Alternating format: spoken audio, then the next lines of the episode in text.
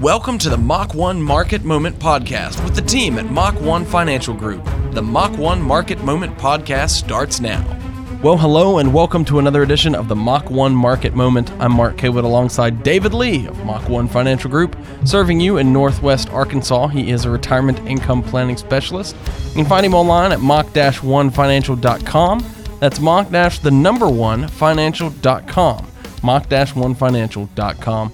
Or you can call the office 479 876 2100. That's 479 876 2100. With that, David, hello and welcome back to the podcast. How are we doing today? Hey, Mark. Thanks. Doing great. How about you? Always good to be with you. I have an interesting topic I want to get into here with you today. I hope you okay. can settle a debate for us. All right. Depending we'll on who you ask, you could get very different answers to some of retirement planning's many questions, right? There are a lot of opinions out there. And of course, we should preface on the show that these are just your opinions as well. But I would like to see where you stand on issues like insurance, mutual funds, annuities, and some other things. And if you could, also explain to us why there are so many different opinions out there. Sure. So let's dive right in here. First debate that you see often is the debate between paying off debt or building up savings. Which is more important in your opinion? That's a great question. And the truth is that they're both important. And I think that's probably why it's such a debate, right? Because there are strong arguments on both sides of that to be made, which is more important, paying off debt or building up savings. Strong arguments on both sides. The argument you'll typically hear is, for example, if you're talking about paying off a house, my mortgage interest rate is only 3.75% or whatever. I think I can make a better rate of return than that in my investment, so I'm not going to pay off my house, for example. Or it could be a credit card or whatever. But I think fundamentally, the main argument to be made here is before you begin a savings or investment plan, it is important to get out of debt first. That part I don't think is very debatable.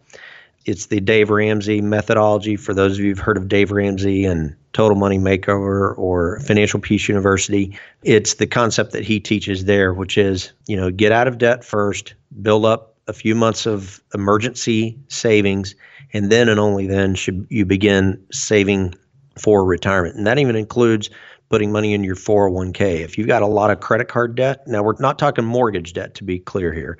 I'm not suggesting that you pay off your mortgage and get out of all debt before you begin saving for retirement. But if you've got a lot of credit card debt, for example, and auto, you know, vehicle debt, our recommendation would be that you aggressively pay down those debts get them paid off, and then start accumulating several months worth of emergency savings before you begin accumulating savings for retirement. And the reason is because think of your retirement savings and your debt as a bucket. So if accumulating wealth for retirement is like pouring water into a bucket, debt is like having holes in the bottom of that bucket. So you want to first fill in the the holes at the bottom before you start pouring water in the top of it. Otherwise, you're just kind of fighting a losing battle.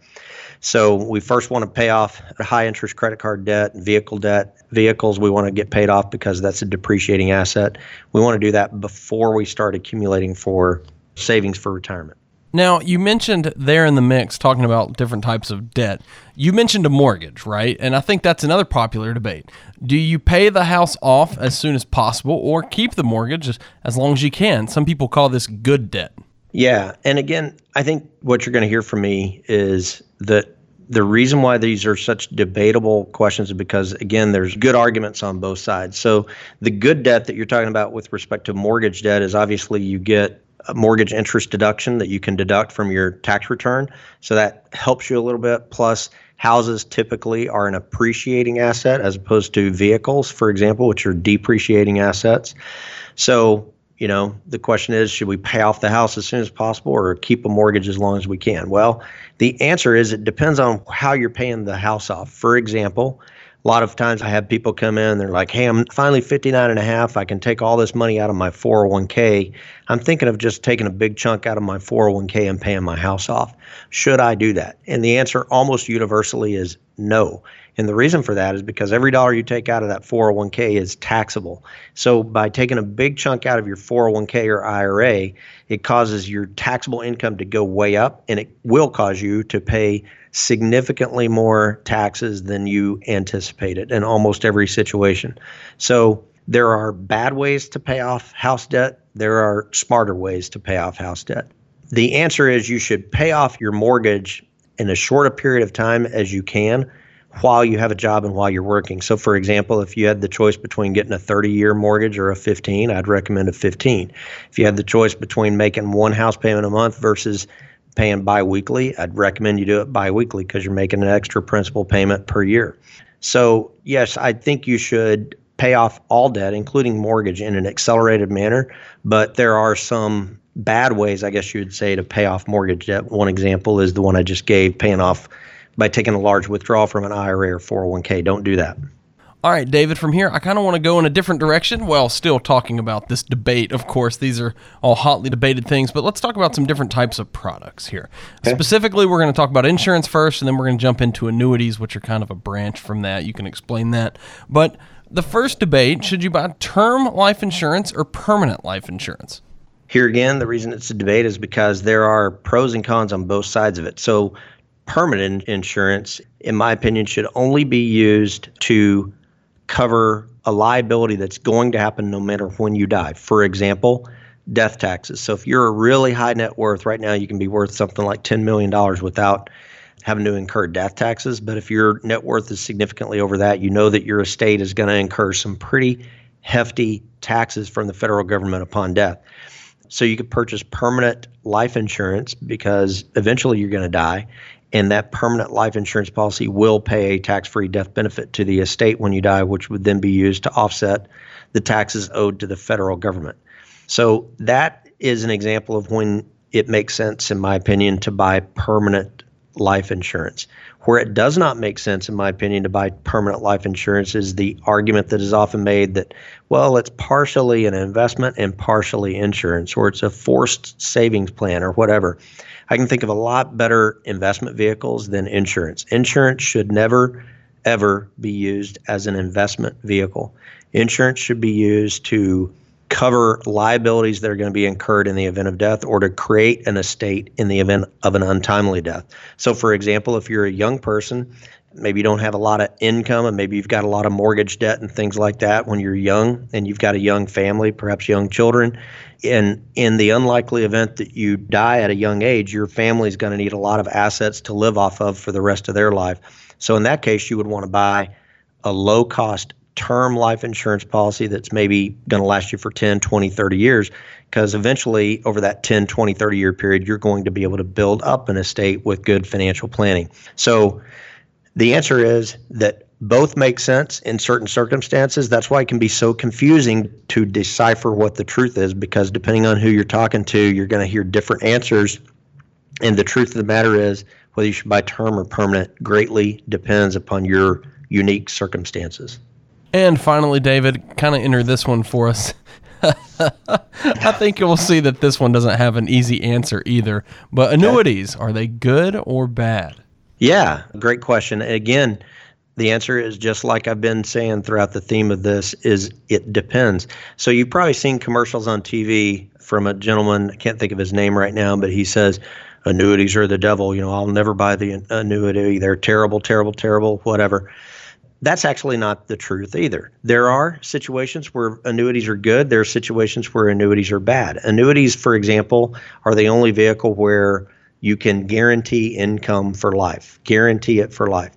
So for example, if you've got a husband that's got a pension and he's going to lose half of it if he dies first, and you want to be sure that you're not going to lose that portion of the income for your life if he dies first, you can buy an annuity, and it's a fairly easy math problem that any advisor can do for you. You can figure out what's the right amount of money, not too much or too little, to put in that annuity to offset that loss of income when he eventually dies. That's an example of where an annuity use can be very good in my opinion, where an annuity use can be perhaps not so good is variable annuities with high fees and expenses where you still have risk of loss.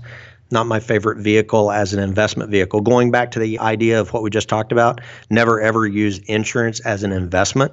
Use insurance to cover a risk of loss. That's how we use annuities here at Mach 1 Financial. So annuities can be good or it can be less than good depending on what the objective is that's being sought. Well, David, as folks have been listening, if they have questions about some of these different products we've talked about, these different types of insurance, annuities, if they have questions about some of these debates and, you know, who they should be listening to, how to go about seeking information, if they just want to get more specific about their retirement, what does it look like to call in and come in for a visit with you and the team? Yeah, just call us at 479 876 2100, or you can go to mach the number one financial.com and just speak with one of us or one of our associates here, and we will put you on the calendar and we'll sit down for an hour, hour and a half, go through all of your objectives, what your plans are, what your dreams are, what your goals are, and we will end up developing over the course of realistically two appointments, we'll end up developing a custom plan that's tailored for you that has the right amount of risk, not too much risk that you're potentially going to run out of money due to market loss, and not too little risk that you're going to run out of money due to not earning enough on your money during your lifetime, but just the right amount of risk, that Goldilocks amount of risk, not too much, not too little. And everybody's number and risk number is going to be different based on their age, how much they've accumulated, how soon or how late they want to retire, how much they want to be able to spend per month in retirement. All those unique factors, among many others, are going to make everybody's situation unique to them. So we will figure out the plan that's unique to you and show you the optimal, lowest risk path to achieve your goals.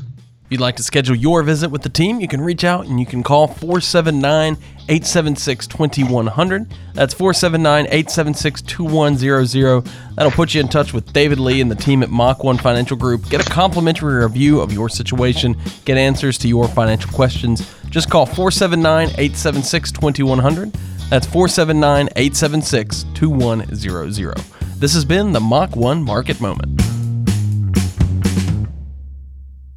Advisory services through Capel Advisory Solutions LLC, DBA Fusion Capital Management. Investments and or investment strategies involve risk, including the potential loss of principal. Please see full disclosures at www.mach-1financial.com.